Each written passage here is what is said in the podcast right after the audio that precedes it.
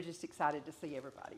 So, anyway, I'm going to uh, begin by giving you just a little bit of a challenge from God. He showed me a scripture one time when I was really questioning something. He showed me a scripture in 1 Peter 1 3 through 5. I always use the New American Standard. And it tells that his protection was waiting to be fully revealed in the end days. Well, the Bible lets us know that since the cross, we've really been in the end days. And I kept saying, Lord, your word says that in the end days now, we're going to be seeing, you know, all these things happening throughout the world. And I look at the world and it just seems to be getting worse and worse. You know, you look and see that. And it certainly doesn't look like the victory that we see here in this protection covenant. And so I got a little bit confused and I was really questioning God and asking Him. Well, the Lord, just a few years ago, He spoke, spoke the word remnant to me. And He said that I always work with a remnant because only a remnant is going to grab hold of these promises and put them to work.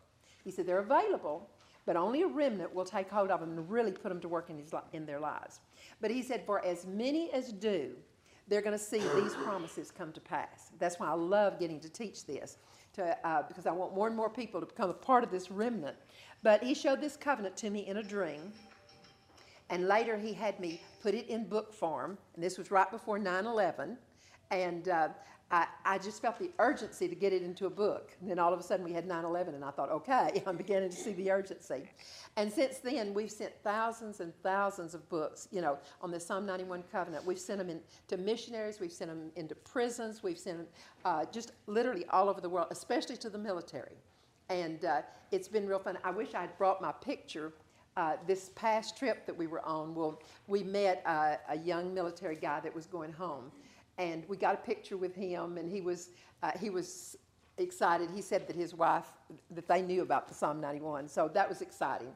And uh, so I've been hearing from Christians literally at home and abroad who have literally grabbed hold of these promises and uh, they just have unbelievable miracle stories that they're telling us. We love, uh, we get letters and everything, uh, you know, phone calls telling us just wonderful things that God has done. And so, um, but in spite of all the ones that I've had grabbed hold of it, uh, I, I, was just really crying out to God, and I said, I realized that the majority of Christians, they've either never heard of this protection, or else they just haven't embraced it, they haven't taken it in. But God's word now bears out that this is not always going to be the majority of Christians who, who reach out and grab hold of it. It's kind of like in Noah's day, was one man and his family, you know. And Gideon's army, he had thousands, and the, the thousands went home with only a 300 left that received it and uh, enjoyed the benefit of the victory. And uh, so he said it's going to be a remnant now each time who experience the victories. But he said that the promises are there for every single one who will reach out and receive them. And they're available, but we just have to reach out in faith and receive it. Uh, so there may be some really difficult things that we're going to be seeing in, in, the, in the future. But God has offered a protection now, protection covenant, and the remnant who will take hold of these promises and just lock into them like a bulldog. I always tell people, grab these promises and just lock onto them. He said, those are the ones who are going to see the promises fulfilled. And so God doesn't put promises in the Bible for them not to work. And that's what is so exciting. When you see a promise in the Bible, it's, it's not there so you can say, oh, well, that would have been nice if it could have happened. God put that promise there for us to grab hold of it and put it to work because every promise in the Word of God that He's given to us, it's there for us to take and enjoy and put it to work and see the miracles that God has planned. Now, Luke 24 44 tells us that everything written in the Psalms must be fulfilled. And so I thought, Psalm 91, that's, that's a part of the Psalms. And so the Lord was showing me that anyone who will take this and believe it and put it to work, you know, I mean, it, it's yours. It, it, it's, a, it's, a, it's a miracle promise that God has given to us. Now, there's so many Christians who love God and they serve God faithfully, and perhaps they'll never even hear about this covenant, you know. But it's being offered to you to become a part of the remnant who has chosen to walk in it. And so when a person hears about Psalm 91, you can know you're a part of that remnant that he was talking about. So I'm going to challenge you tonight, if you haven't heard this before, grab hold of it now and walk in this victory because uh, it, it's beginning to spread around the world. Now, this covenant is a protection from God that will cover you. It doesn't matter where you are. You can be at home, you can be abroad, you can be in a place where it's really dangerous or sitting in your living room. It's a promise. Uh, and if you're in the will of God and you won't turn loose of this promise, we've just we've seen miracles happen. We have people write to us literally every day telling their miracle stories from, from this Psalm 91 covenant.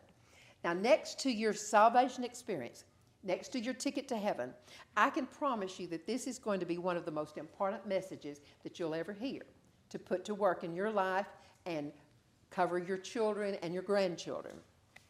And if you'll believe it and if you'll walk in it, you know, uh, it's yours. It, it's such a beautiful gift from God, but it's not automatic.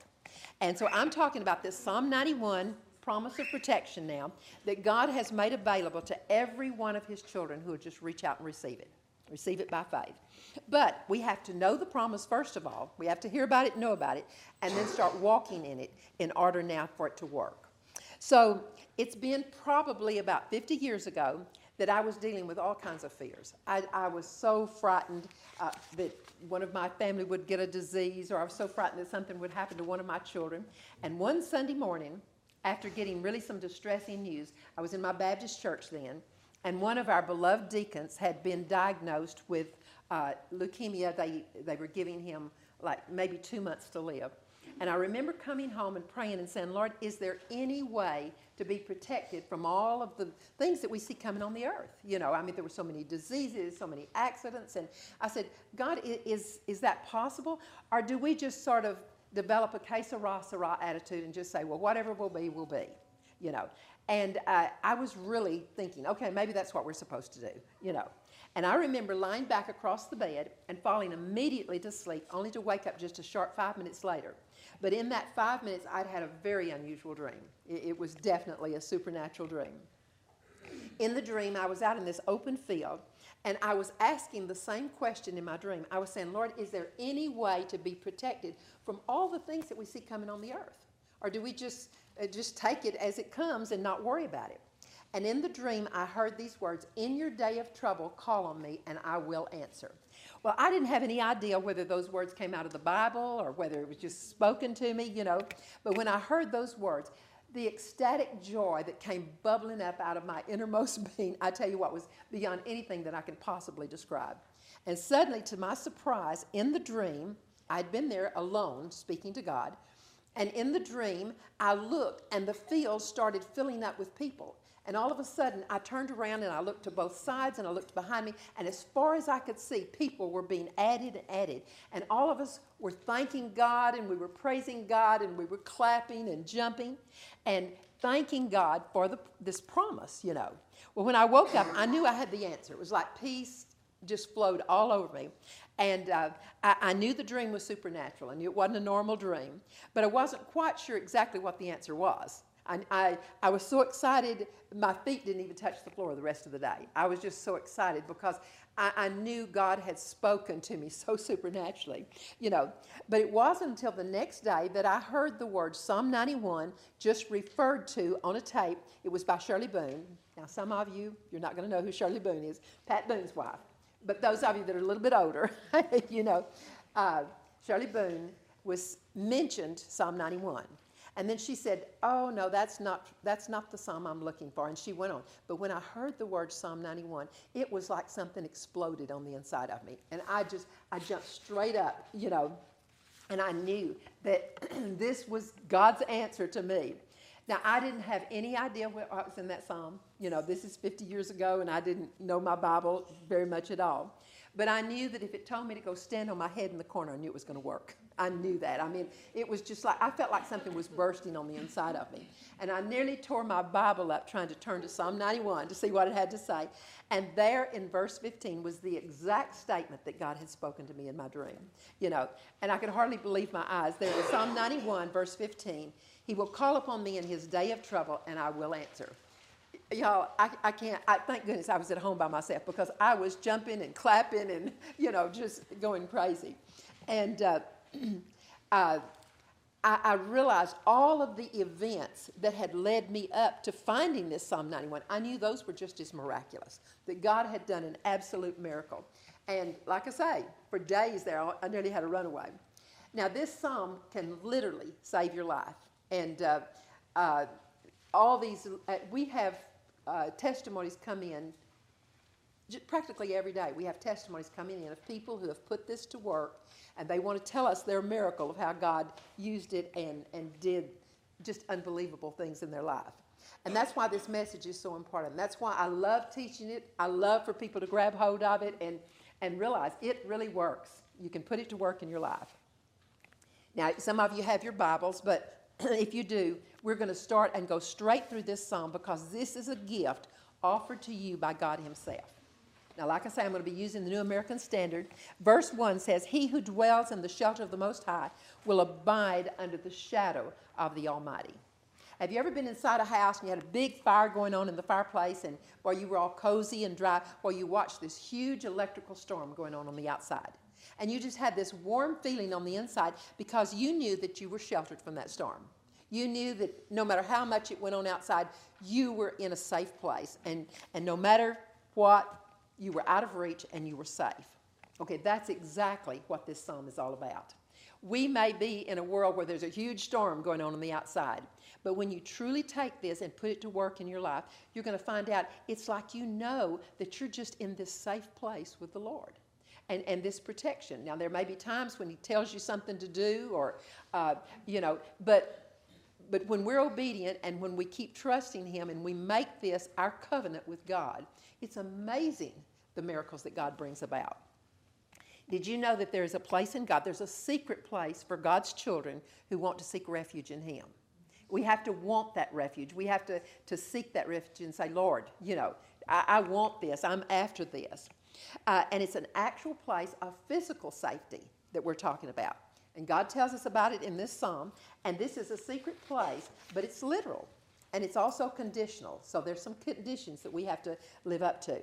And we find out that here in verses 1 and 2, this is our part of the covenant. And uh, uh, he gives us our part of the covenant before he even mentions his part because our part has to come first. And uh, in order to abide now in the shadow of the Almighty, we're going to have to choose to say, Lord, I'm going to dwell in you. I want to dwell in you. He who dwells in the secret place of the Most High. And so I started praying and asking God, Lord, you know, how do I dwell in the shelter of the Most High? I knew this was all supernatural, how God had given it to me, but I, I didn't know how to put it to work. And so I was just questioning, Lord, show me how to do this. Now, this is more than an intellectual experience, it's more than, than an emotional experience. Those are things that were wonderful. We love the emotional getting close to God, but it's more than that. This verse is speaking of a dwelling place in which we can be physically protected if we run to Him. Now, you may utterly believe that God is your protection and your refuge, uh, and you may have given mental assent to it all of your life. But unless we actually get up and run to this shelter, to this Psalm 91 protection, we're never going to really experience it. It has to be something where we make it ours, where we actually move into it. We dwell in his shelter by believing that he is a literal place of refuge believing that His Word is a place where we can be physically protected when we're willing now uh, to run to Him in faith and to stay under that protection. Now, this place of refuge, I felt like the Lord told me that it was, it was a love walk with Him, is what it is. Because, see, it's a relationship with the Father where He literally becomes our very best friend, where, where He's our, we can be alone with Him, we can be in the middle of a crowd, and, and we just have this secret knowledge that God's right there that He's the one that's loving us and taking care of us and protecting us no matter where we are. And uh, I love it when just to drive down the road when I'm driving by myself and just know He's right there with me and just having a talk with Him, just a love walk with the Lord, where I don't even want the radio on. Turn the radio off. I just want to have time with the Lord. And some say, well, I don't have that kind of relationship with God. Well, I'm going to tell you what, when God gave me Psalm 91, I didn't have that kind of relationship with the Lord either. It's something that has to be developed where every day we start saying, okay, Lord, I don't even know how to get there, but I want to get there. I want this kind of love walk with you. And begin welcoming the Holy Spirit and saying, God, I don't, I don't want to face this day without you. It, it, it's supernatural, but when you ask for it, God is more than willing to reach out and, and just grab you up. Uh, some people take a, a, walk every morning. I like to take a walk or get alone uh, somewhere where I can get alone with the Lord because do this every day. You'll never be sorry once you get this habit developed where you get alone and you start quoting Psalm 91 back to the Lord in a prayer of thanksgiving. Where you're not just quoting the psalm, but you're saying, Lord, I choose to dwell in your shelter.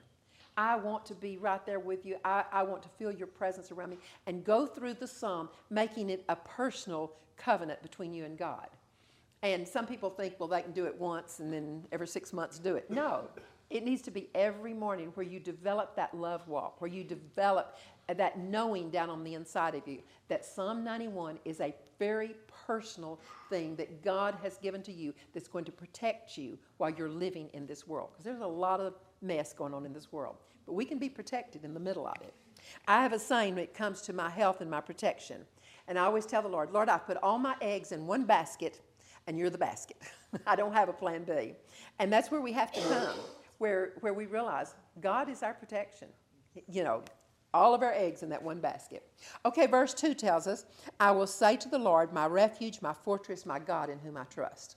Okay, verses 1 and 2. Now, that's our part of the covenant.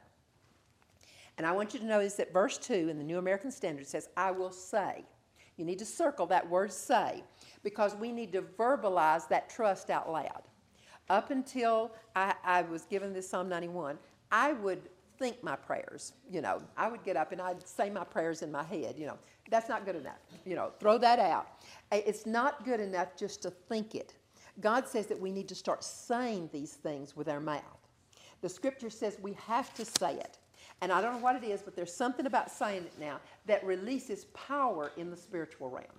I want you to notice what begins to happen to you on the inside when you start saying, Lord, you're my refuge. Oh God, you're, you're my God. You're the one in whom I trust. It's in you that I put my total trust. Lord, I don't know what I would do without you. And when you start telling him and, and talking to him out loud, and the more we say that out loud, the more confident we start becoming in the fact that he's going to be there and he's going to protect us. Now, so often we're in mental agreement that the Lord's our refuge. I can remember for years, you know, if you had said, "Is God your refuge? Is He is your protection?" I would have said, "Of course," you know, you know, and, and I would have thought I meant it, but uh, because so many times we think, "Yeah, I, I believe that," but we're going to find out that's not good enough. God's wanting us to take another step deeper into His Spirit, and it needs to be something that when you've said it and you've come into it, something sort of ignites on the inside of you. Let me ask you this Have you ever tried to touch enough bases to protect yourself from all the bad things that could happen? You ever tried to touch all those bases? Get plenty of insurance, you know, make sure you have a good doctor. You know, you, you think of all these things you need to do. And it's like trying to keep the whole law. And God knew we couldn't do that. God has to be the one to whom we run first. I'm not saying he won't use a doctor. I'm not saying he won't use insurance at times, but he needs to be who we run to and let him direct then uh, our protection. He's the only one who has an answer for whatever might come. You know, he's, he's the only one that knows. I can't know what I'm going to be facing, and neither can you. But God knows, and if we're looking to Him, if He's our source, then whatever it is that we're facing, He's, got a, he's going to have an answer for us. We dwell in His shelter by faith, based strictly on what He did on the cross. Now, we have to stay close to Him because we're going to find out when we don't, self will starts inching its way in, even a little bit of rebellion here and there. And what that does, it keeps us out of the secret place. That needs to be what we guard against. Lord, we, we don't want self will, we don't want rebellion in our life. Now, our part of the covenant, like I say, it was expressed in verses 1 and 2. Because as we allow Him to be the Lord of our life, then all of a sudden we're going to find out that His power is released to bring about all the promises in verses 3 through 16. You know, our part's not much, but it has to happen first, and then He brings in His part. Okay, I want us to look at God's part. In the first part of verse 3, it says, For it is He who delivers you from the snare of the trapper. Now, as hard as we may try, we're never going to be able to deliver ourselves now from the snare of the trapper. We're just not going to. It's God who's going to be able to deliver us. The Bible tells us that deliverance by man is in vain. Then it just won't do any good when we try to do it in our own strength. Okay, what does snare of the trapper actually mean? That's one of the first things I asked the Lord. You know, you said you deliver me from the snare of the trapper. What is the snare of the trapper? Well, the snare of the trapper is just a graphic way Now, I'm talking about the enemy. It's talking about Satan. Have you ever been into a movie and uh, maybe there was a fur trapper who went deep into the cold, cold mountains and uh, he baited these big steel traps, covered them over with leaves, and then he waited for some unsuspecting animal to step into one of those traps. And the Lord reminded me of, of movies that I'd seen like that. Well, those traps were not there by happen chance. I tell you what, that trapper had taken great care to place those traps in very strategic locations in order to catch the animal. Well, that is a perfect picture of exactly what the enemy does to us. And that's why he's called the trapper. Those traps are set, and they're not there by accident. They're, they're custom made and baited specifically for each one of us because the enemy knows just exactly what would most likely hook me, you know, and he knows exactly what would most likely hook you. He knows just exactly the right thought or the right fear to put in my mind. And he knows just exactly what to, to bait you with. And God says, I'll show you where those traps are hiding if you'll trust me.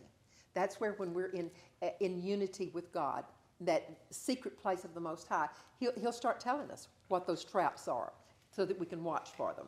And the last part of verse 3, it says, He will uh, deliver you from the deadly pestilence. Now, I always thought that a pestilence was something that attacked crops. I thought it was like bugs and grasshoppers and spider mites and all that, you know.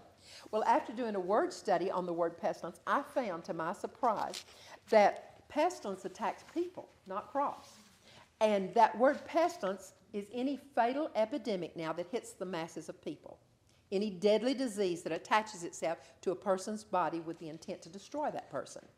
And um, the, Bi- the Bible tells us, God tells us that He will deliver us from that deadly disease that comes with the intent to destroy. That's quite a promise.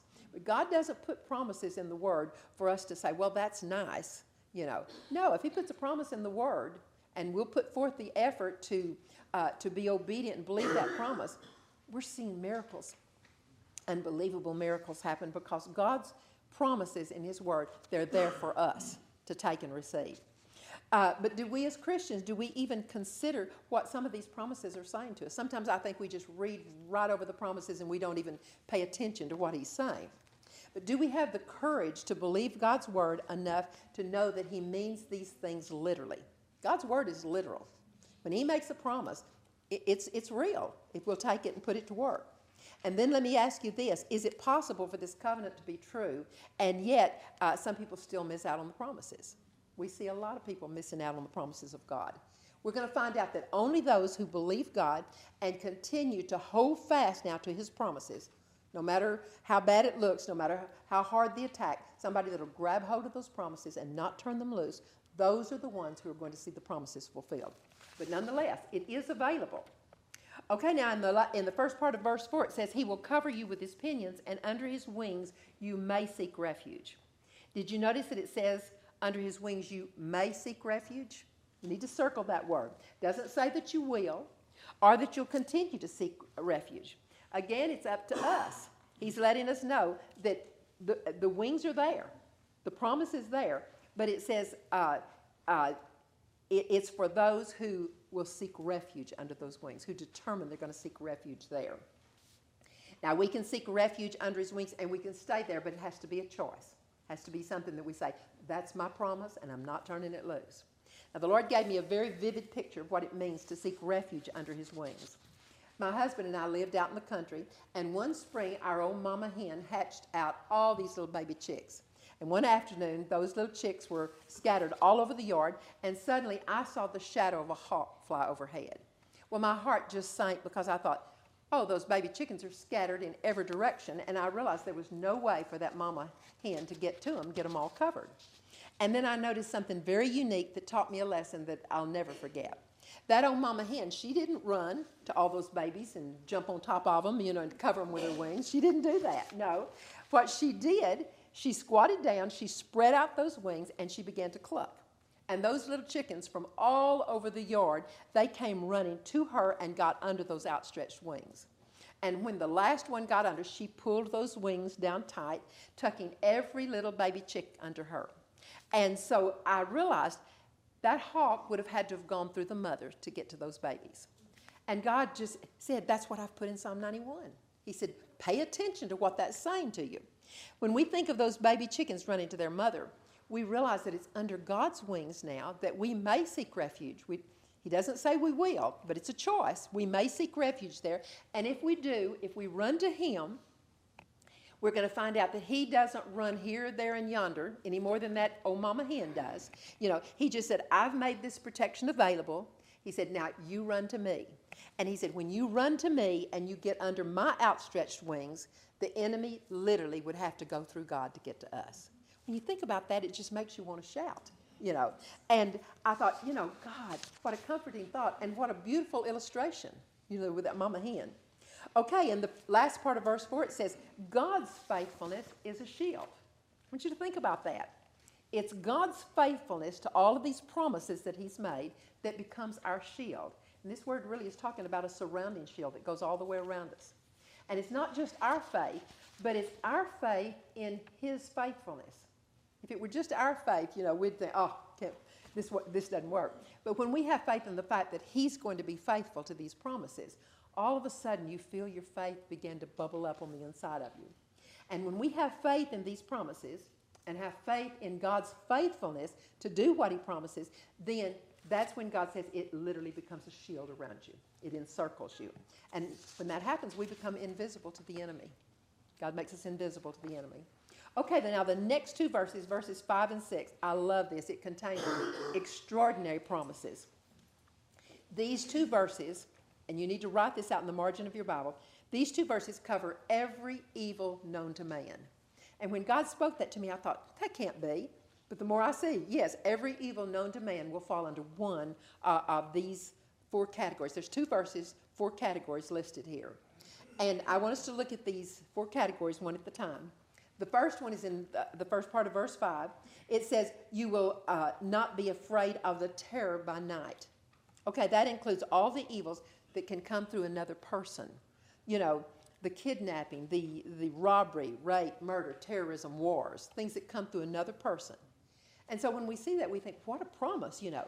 When we confess out loud that we're covered by the blood of Jesus and we start believing that, and, and we start confessing, Lord, this is one of your covenant promises that we don't have to be afraid of the terror. We don't have to be afraid what comes through another person.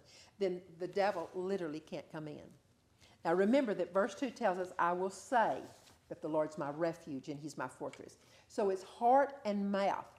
It's when you believe these promises with your heart and you start confessing them out your mouth. You can't just think it, you've got to confess it. Now, most everyone has used a, a physical weapon at some point in time, even if it's just a kitchen butcher knife. You know, you've used a physical weapon. Okay, I want to ask you this. Uh, our physical uh, weapons are operated with what part of our body? What are your physical weapons operated with?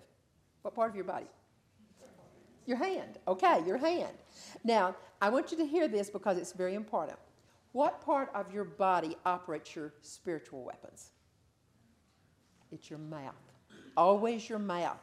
The blood is applied by saying it in faith. It's heart and mouth. He gives us that in Romans 10 9 and 10. You believe in your heart and you confess it with your mouth, and it brings the results. Okay, um, it'll help you to, re- if you'll remember that, it'll help you in operating your spiritual weapons. Always operate them with your mouth and coming out of your mouth. You know, our daughter had a friend living in an apartment in Fort Worth, and she was getting ready for church one morning, and someone knocked on her door. Well, she opened the door thinking it was just a friend, and a man pushed his way in to molest her, and she started immediately, thank goodness she had been taught, uh, she started taking authority in Jesus' name.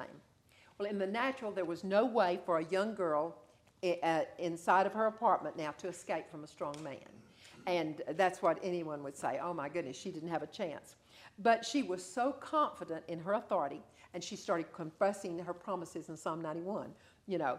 And it took 45 minutes now of spiritual battle. He would come at her time after time, and when she just kept quoting the word, she said he would kind of get immobile and kind of lose his focus and kind of shake his head like, you know, what's going on, you know. And she finally was able to get around and escape out the door. Well, after he was caught, she found that he had sexually assaulted numerous young women. They, they had all these reports on him when he was finally caught. She was the only one in all of those women, she was the only one who has, had escaped without harm. And, but she probably was the only one that was putting that word to work, you know. And uh, uh, so, number one, it tells us we don't have to fear the terror of what another person can do to harm us. Okay, the second part, the last part of verse 5, tells us you don't have to be afraid now of the arrow that flies by day. So, this second category of evil is the arrow. Now, an arrow is something that pierces our, our wounds. It can pierce our wounds spiritually, physically, you know, emotionally. Uh, and that arrow is sent to destroy us. That's what it's all about. Now, arrows are deliberately sent by the enemy, and they're meticulously aimed at the area in our life that will cause us the most harm. The enemy knows just exactly where to aim the arrow at me and where to aim it at you. And those arrows are not shot off at random. Uh, you know, those arrows don't just happen to hit their target. They're targeted toward the area in which we've not yet had our mind completely renewed to the Word. And the enemy knows that, and that's where he will hit us. He doesn't hit me in my strong areas. He tries to hit me in the area where I'm, I'm still struggling, you know. Now, that arrow could be aimed at circumstances um, uh, where maybe we're still losing our temper. Or he'll aim at an area maybe uh, where we're still easily offended. Or sometimes the enemy will send an area, an arrow in an area where we're still in rebellion, or maybe we're still in fear. And very seldom, like I said, does the enemy ever try to attack us where we're strong. He's going to come at us where we're still struggling. And that's why we have to run to God. And when we do battle using our, our spiritual weapons, and by that I mean those promises coming out your mouth, because that's your weapon and you're using your mouth, those uh, arrows will not approach us. The Bible promises that. And it is amazing when you start saying what the Word of God says that those attacks will start falling away from you. Um, okay, and that, the, la- the first part of verse 6 then gives us our third category of evil that God names, and it's pestilence. He said, You'll not be afraid of the pestilence that stalks in darkness. Okay, now this is the only evil that God named twice, and I think that's important. Have you noticed that when a person or maybe a parent says something more than once, it's usually because he really wants to emphasize the point. He wants you to really hear it. Okay, I think that's what God was doing here.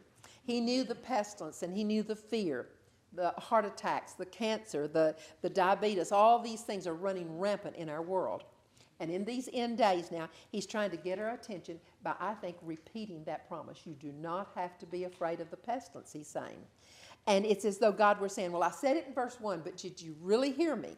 Just to be sure, I'm going to say it to you again in verse 6. You do not have to be afraid of these deadly pestilence, these deadly diseases. Now, our inheritance is not limited to what's been handed down to us genetically.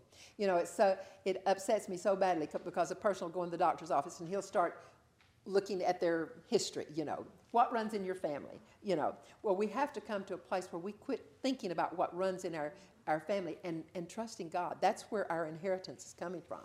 Now, that's contrary to the world, but Psalm 91 is contrary to the world, but it still works, you know. So our inheritance can be what Jesus provided if we just believe the word and start putting it to work in our lives. And it's something we practice. You start doing it and, and, and, and you do it every day. That's why it's so important every day to have that time where you go over your Psalm 91 covenant with God. I have a close friend. She, her name is Renee. She was diagnosed right before Christmas a number of years ago uh, with lupus in the advanced stages. And um, I've never seen anyone grab hold of Psalm 91 like that lady and declare, lupus uh, will not be able to work in my body. And uh, her kidneys and her liver began to shut down. They, they, they gave her, uh, this was diagnosed in October, and they told her she would not live to see Christmas. And for a while, it was one horrible report after another. I got to the point where I just dreaded calling her, you know, because uh, not that she she was telling me what the word said, but I dreaded calling, knowing what was going on in her life. Now, most people would have given in to the bad doctor reports. I mean, the reports were horrible. And the pain, she was in so much pain. She would pull herself off the bed and crawl to the restroom and then lie on the floor. Uh, her, uh, her face turned a, a, different color. There was so much heat in her face. And she would lie there with her face against the cold uh, ceramic tile uh, until she could crawl back to her bed. But she constantly was telling me Psalm 91 is my covenant and I'm not receiving anything less. And uh, so I would be encouraged when I got off the phone with her instead of my encouraging her.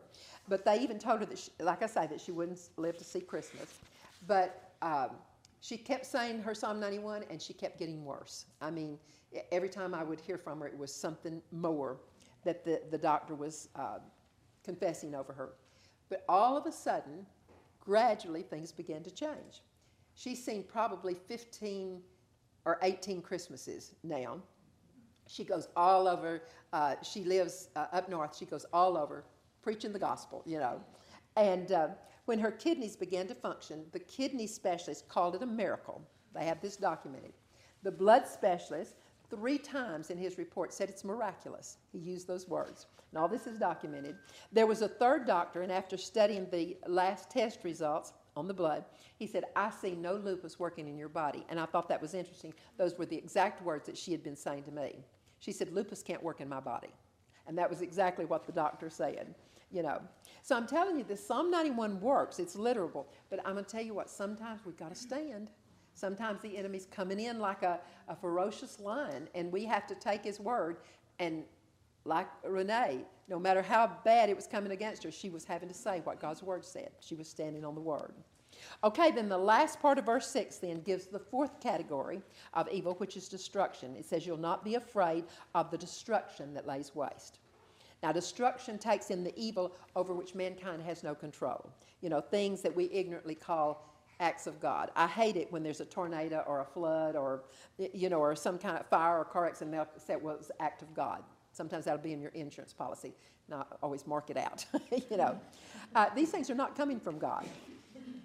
This result is coming from the evil that's in the world, you know. One example that we have in, uh, in Mark 4, verse 39, if you'll remember, Jesus rebuked the storm and it became perfectly calm. And what that was doing, it was demonstrating the fact that God was not the author of these things, you know. Otherwise, Jesus would never have contradicted his Father by rebuking something that was sent by the Father, you know. So we always need to look at the life of Jesus. That gives us the perfect picture of the Father. And because he's the, the Bible says he's the exact replica of the Father. Um, Okay, did you, do you realize that every extreme evil known to man is going to fall under one of those four categories? The terror by night, what another person can do to harm you, the arrows, the deadly assignments of the enemy, the pestilence, the deadly diseases, and destruction, the natural disaster. Everything will fall under one of those categories, and the amazing thing is that God has offered us deliverance from them all. He covered every one of them. We can't even fathom that with our natural mind. We, uh, you know, we can't even wrap our mind around that. It's hard to even imagine a God who knew all these dangers and provided a safety from them before we even before we even knew we had a need. That's the kind of God that we serve. But what about the vast majority of people out there who don't believe? You know. Well, Romans chapter 3, verse 3 says, If some do not believe, will their unbelief nullify the faithfulness of God? And then the very next verse says, God goes on to say, May it never be.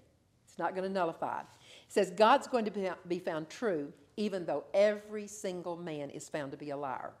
And then the next verse, verse 4 says, But you will be justified by what you believe and what you say with your mouth. There's that Romans 10, 9 and 10 again. What you believe with your heart and say with your mouth. And then verse 7, God Himself said, A thousand will fall at your side, 10,000 at your right hand. That's literal. You know, there's going to be times, I tell you what, when you hear so many negative reports, you see so many needs going on around you that it's going to feel overwhelming. And it's going to make you feel like you just want to throw in the towel and, and quit, you know. And, and you have to be careful and, and guard from that when you see all these things happening. It's kind of like Peter when he looked at the waves, you know, and, and he, he was doing fine until he looked at the waves and he started sinking. And that's why God is warning us. And He's saying, hey, I'm telling you, there's going to be a thousand falling at your side, there's going to be 10,000 falling at your right hand. He said, recognize that, be prepared for it. And many times we're going to find out good people fall, you know, and we're going to have to say, okay, I, I, I hate hearing that, but God, your word tells me something different. I've got to hang on to what your word says. So don't let it throw you. But now you're going to find out it's your choice. It's my choice, it's your choice. And he says, if you'll run to my shelter in faith, it will not approach you. That's our promise. But it's hard sometimes when you're looking around and there's so many things going on in the world. Now, these promises are not automatic, but we do not have to be one of the 10,000 who fall. And that's what he's telling us here. If our mind is renewed to the Word of God, if we grab hold of this Word and say, God, this is your promise, I'm grabbing hold of it. It doesn't, uh, it's not backed up with the world, but it's backed up with your word. We can receive anything that God has already provided. If you can find in the Word of God where God has provided something, it can be yours if you'll receive it. Now, the secret is knowing that everything for which God has made provision is clearly spelled out in the Word of God. It's defined in the Word of God. If you can find where God has offered it, then you can have it. Uh, sometimes we have to contend for it, you know, and, and you have to hang in there, just like with Renee, where she had to, to stand against those symptoms. But faith is not a tool to manipulate God into giving you something that you want. A lot of people, uh, they use the word to, oh God, I want this or I want that. No, faith is simply the means by which we accept what God has made available, what He's offering to us. And believe you me, He offers so much. All we have to do is just exercise our faith to receive all, all the glorious promises. You know, late one night, we turned our radio on just as a tornado was on the ground, headed straight to where we live. We could see it. And um, we could see the React Club vehicle. It was parked at the, uh, on the road right below our house. And they were there uh, sending messages to the radio station. And uh, the funnel cloud on the ground, it was headed toward us. And so Jack quickly got the kids, they were still living at home at the time, and he got the kids outside with their Bibles, and uh, they were already in their pajamas, and had us circling the house, con- quoting Psalm 91 and taking authority over the storm. And uh, the sky was this real strange color. There was not a night creature making a sound. It was just totally silent, you know. Then suddenly the silence turned into a roar with torrents of rain just uh, coming down what seemed like bucketfuls instead of. Uh, but right before that happened, right before the rain started, Jack said, I've got a peace. It's okay. And we went back into the house. And um, just as we got inside the house, we had the radio going, and we heard the on location reporter. He had called the radio station and he was exclaiming over the air. He was almost shouting. He said, This is nothing short of a miracle. And he used the word miracle. He said, The funnel cloud south of the country club has suddenly lifted up and vanished into the clouds. And so I, I tell you, God's promises, they're true, they work. And sometimes we're having to face that tornado or face whatever's coming. And we, we've, we've got to have this inside of us. We need to prepare our hearts to believe this so that when we're faced with something, we don't turn and run, you know. And um, I'll have to tell the end of that story. Angie was her first year in, um, uh, in college. And when she got to uh, Howard Payne the next morning, the professor was, uh, it was before class started, and, and he was just leaned back against his desk and he was asking them, What did you do when the tornado was sighted on the ground last night? A couple of them had found, um, uh, oh, what do you call it, uh, underground shelters. Uh, most of the kids in the dorm had pulled their mattress into the the uh, shower stall, and they were covered with it. And so he got to Angie and he said, Angela, what were you doing? And she said, Well, my dad had us outside with our Bibles speaking Psalm 91 to the storm. and she said that he just reached over and picked up his textbook and he said, Okay, if everybody will turn to page so and so. He was not about to, to talk about that. so, anyway, I thought that was funny. Um, verses 8 through 10 then says, You will only look on with your eyes and see the recompense of the wicked. For you have made the Lord my refuge, even the Most High. You've made him your dwelling place. Therefore, no evil will befall you, nor will any plague come near your tent or come near your dwelling place. Okay, God has just added a new dimension now to the covenant. He's given us the opportunity now to exercise faith, not only for ourselves, but also for the protection of our entire household. You know, it wouldn't be much fun if we just did it for ourselves, if we saw our family going the wrong direction. But He's letting us here uh, also confess this for our entire household. Ah, so that God is so good. Then verses 11 to 12, it says, For he will give his angels charge concerning you to guard you in all your ways. They will bear you up in their, in their hands, lest you strike your foot against a stone. Okay, this is one of the most precious promises of God, and he put it right here in Psalm 91. My sister and I were going up uh, the interstate. We were headed for a ladies' conference in Oklahoma, and uh, uh, I was going to be the speaker. And so I had told her we stay right on this, uh, this freeway all the way into Oklahoma City. And all of a sudden, she just turned off the turnpike. And I said, Why did you turn off the turnpike? And she said, Well, didn't you see that detour sign on the highway? Well, probably no more than two minutes after we turned off, there was a horrible car pileup right in the freeway in the very lane in which we had been traveling, you know. And we would have been right in the middle of the tragedy. And even if we hadn't been hurt, we was, still wouldn't have made it to our, uh, our conference. And so uh, I thought, you know, God does. He gives his angels charge over us. And we laughed. We said, uh, one of those angels must have held up a detour sign, you know, because we went back and there was no detour sign, you know. But I thought that was interesting. But in verse 13, it says, You will tread upon the lion, the cobra, the young lion, the serpent, you will trample them down. Okay, Psalm 91 suddenly takes us from the subject now of our being protected by Him, and He begins to put emphasis on the authority that He's given to us as believers when we start using His name.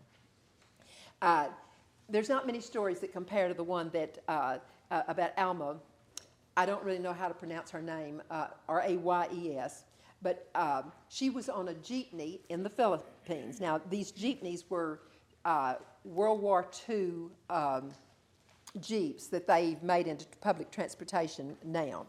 And uh, so several people had gotten on. It was like getting on a, a bus. And when they got outside the city, one of the men on the jeepney he had the driver stop and he got off the, the, the Jeep and shot the man that was sitting next to Alma. Well, when that happened, she, she was a brand new Christian. She jumped straight up and she started quoting Psalm 91. I'm dwelling in the shelter of the Most High, and she would just go into town. And this is a true story, but it, it sounds pretty wild. But the gunman pointed the gun at her and pulled the trigger, and the gun didn't go off. And uh, the driver finally came to his senses. He was so shocked, but he came to his senses and he took off as that gunman was still pulling the trigger. And they said when they got out of range, uh, the, the gun fired. And, uh, you know, I mean, God does such unbelievable things. I wish we had time tonight for Angela and Ann and, and um, uh, Stephanie to tell y'all just miracle things that have happened overseas. I mean, it, it, it's, it, it really is exciting. It really builds your faith. But we need to ask ourselves Am I confident enough in my authority that I could boldly declare in the face of an attack, I am in covenant with the living God? I have a blood covering over me that te- protects me from all harm. So, in the name of Jesus, I command you to put that gun down. If it happens to be someone that, that surprises you that way, or in the name of Jesus, I command you to let me go, or, or whatever, you know. Uh, just like we saw the little woman do in the movie War, War Room, you know. Uh, but we need to ask ourselves do I have that kind of confidence in the fact that God has given us that kind of authority? And too often we quote our protection when things are going well. But when a bad report comes, or maybe when danger comes, too often we completely forget our covenant and we run into our reasoning. Uh, we forget the very thing that God has given to us to use in the face of an attack. And uh, we're confident using it when everything's going fine. But when things um, get out of hand, that's when sometimes we completely forget our covenant. We completely forget our promises. And so, if we don't have that kind of courage to use our authority, then we need to take the time to meditate on the authority scriptures until we become confident in who we are in Christ Jesus. If you know you don't have that kind of authority, that you or, or, you haven't learned how to use that kind of authority, then take the time and start getting your authority scriptures and go over and over them so that when you face something, you're not running to your reasoning, you're, you're using what God has given you. Because at new birth now, we immediately had enough power placed at our disposal to tread upon the enemy without being, being harmed. But most Christians, they either don't know it or they just fail to use it. And that's why God says, My people are destroyed for lack of knowledge. He said, My people are destroyed. Okay, verses 14 through 16 to the end of the psalm now. The psalm moves from talking in third person about God's promises to, to God speaking to us personally to declare promises in first person. Okay, the first part of verse 14 says, Because he loved me. So God's making it very personal here. here. He's saying, This works because he loves me. Okay, and these last three verses now, God gives seven promises, and we need to take special note uh, of the fact that these seven promises are reserved for those who love Him. Now, I call these the seven bonus promises. There's a promise of deliverance. It's the first. Thank you so much. What I get paid the big bucks for. Yes, she does. that, uh, okay, uh, so what, from what is God going to deliver us? God is going to deliver us from every evil known to mankind, just like he says in verses 5 and 6. Every evil. Think about that. What promise, you know. Now, there may be a wait at times. I know people uh, who stood on the promises for a good while while they're waiting. Or sometimes we're told something to do. We have to be willing to be obedient. But don't ever give up on the promises. Kind of like Renee, you know, uh, with that lupus. I don't know many people that would have stood as long as she stood. And I think a lot of people go on home to be with the Lord and they think, well, it just didn't work. No, they just didn't stand long enough. Uh, Renee's a perfect example.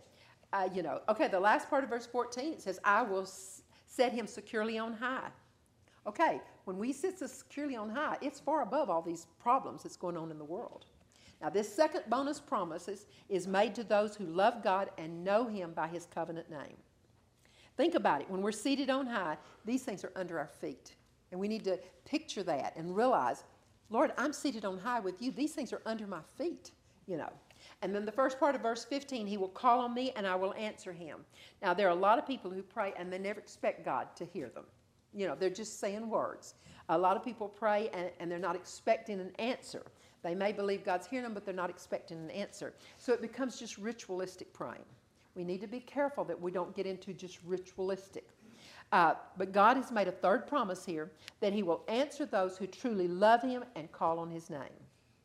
But we need to ask ourselves do I believe that? Do I really believe what He's telling me here? My good friend Jeanette Renfro, she was awakened from a deep sleep one night, and uh, she was our pianist at our church. And in a vision, see, she saw her son drowning. Now, he was on the other side of the world at the time, so it was daylight for him. And she started calling out to God. And finally, she said in her vision, she saw him miraculously picked up out of the water. And she said he looked just like a, a drowned mouse. But she knew that the danger had passed, so she got up and she made an entry into her journal and then went back to bed.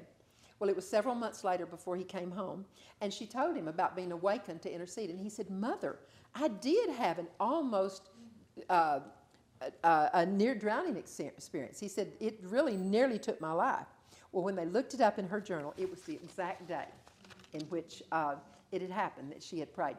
So if God wakes you up and tells you to pray, don't say, No, I'm too sleepy. Get up and do your praying, you know. You may be saving somebody's life. Uh, the middle of verse 15 I will be with him in trouble and I will rescue him. Have you ever been in trouble and uh, had something that needed to be rescued? You know, one day we came home and we found out the car belonging to our two teenagers had been stolen out from under the carport. And God told us something that we'd never heard before. Uh, we usually stood on Psalm 91, you know, but this time he said, I want you to forgive whoever took that car. And we did, and we started confessing our Psalm 91 through tears at first because we needed that car. I tell you what, when you have two teenagers going to two different schools and your husband going to the work, one car just doesn't work. Uh, well, when the car had been gone for about a week, the sheriff told us, he said, I'm sorry, it's down in Mexico, it's got a different paint job, you can just forget that car, you know. But Jack said, No, we're not going to lay down our Psalm 91 covenant. Now, this is hard to believe, but this is true. One week later, a man turned himself in, and uh, he wasn't caught. He turned himself in, and uh, the uh, uh one of the guys from the sheriff department drove him out to our house. And he said, I had stolen all of my life, but this was the first time I ever felt guilty. And he said, I didn't like how it felt. And I thought, hmm, maybe that's why God told us to forgive him. so he was free to, you know, to feel that guilt. Well, Jack took him in the other room and led him to the Lord. And then he said, Where's our car? You know, somebody had to bring him out. And he said, Well, I tell you what, I was so drunk that night. He said, I do not remember where I left that car. and, uh, you know, but we were thinking, oh my goodness, we found the man, we still don't have our car, you know. And he said, I vaguely remember being at a rodeo. He said, I think I was at a rodeo. Well, Angela, she and a friend went over. Uh, oh, we started checking. There were, had been no rodeos in our town. We couldn't find a place who had had a rodeo. And finally, she's found one little um, Elm Grove, I think. Is that the name? Elm Grove? Anyway, uh, she found that, and they went over there, and there was our car on the parking lot. And um, uh, I thought, you know, have you ever heard of a thief turning himself in and returning the car? At least he tried to return the car. And what was interesting, it was on empty when he took it, so he must have run out of gas. Because when they found the car, It was full of gas, and there was a can of gas sitting in the back seat. He wasn't going to run out of gas again. okay, the fifth promise then is in the last part of verse 15. Because he loves me, God says, I will honor him. You know, we love being honored by man, but it's really something when you think about it when, when God honors you. When God says, I'll honor you. And he honors us, think about it, by calling us his children.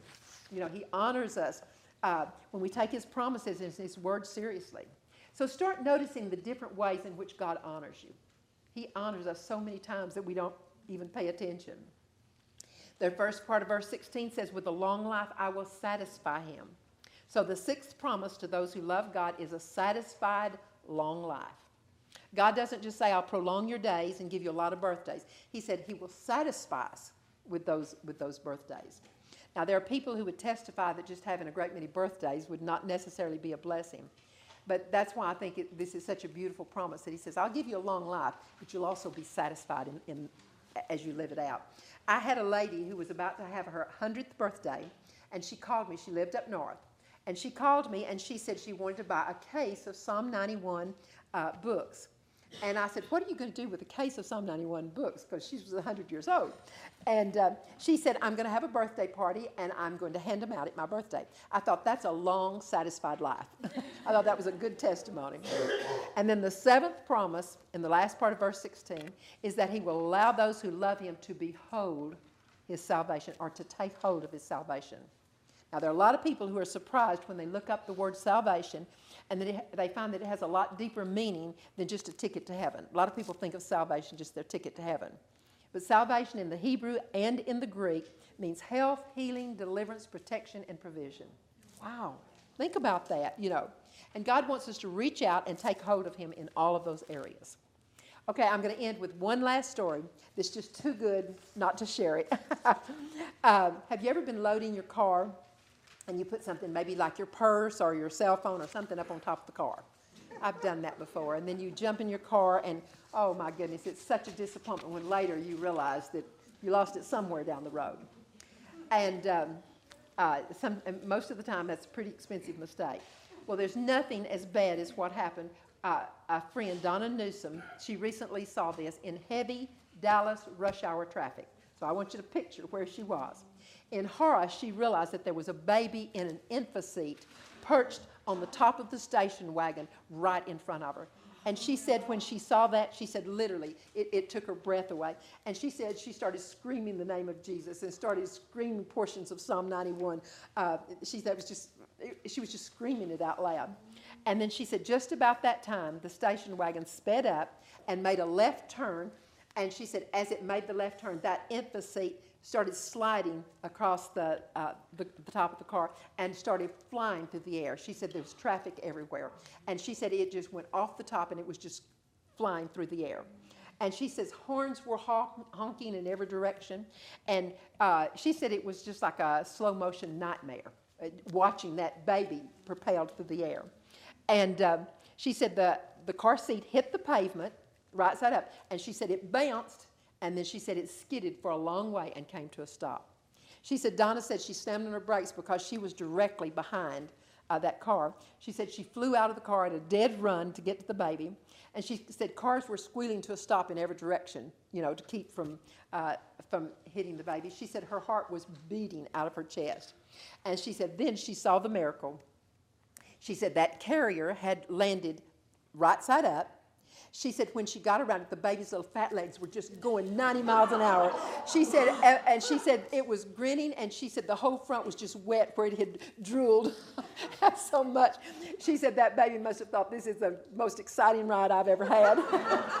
and she said about that time she heard this woman yelling, "My baby, my baby," and came screaming and crying. And uh, of course, the mother had discovered that was her baby, you know. And she said she glanced over at the lady's car, and there were several wide eyed faces of little brothers and sisters staring out the car. And now Donna's a nurse, and so she began checking that baby, she said, from head to toe uh, for injuries. She said there was not a single scratch on that baby. And the mother, of course, just fell in Donna's arms. She was just sobbing with relief. You can imagine. Uh, I can't even imagine what that mother went through. Uh, but she said in moments there were ambulances and police cars coming, and she said when they got to the emergency room doctor, he took the baby in, examined it she said, for a good while. And then he came out, she said he was shaking his head in unbelief. And he said, You know, I can't believe this. He said, There's not a scratch on that baby. Okay, what were the chances that a baby would survive being hurled into traffic? You know, what were the chances that the infancy would land right side up and skid to a stop? You know, what were the chances that all those cars would be able to scatter and none of them hit the baby? She said there was not one single wreck, there were no car pileups, you know, not even a fender bender.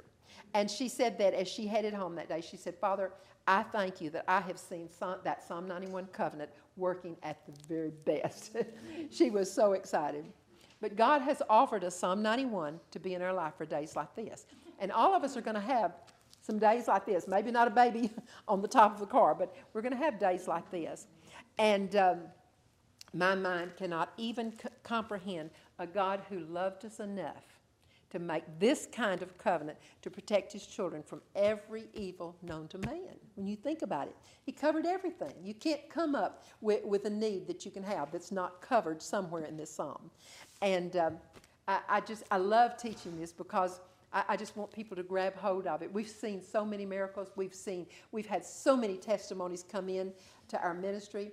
Uh, every time we write a new Psalm 91 book, we, we've written them for little children, we've written them for teenagers, we've written for mothers, and we put new testimonies in them of people sending their testimonies in. I said, we've got to write some more books, because all these testimonies coming in, we've got to, uh, to be able to publish them.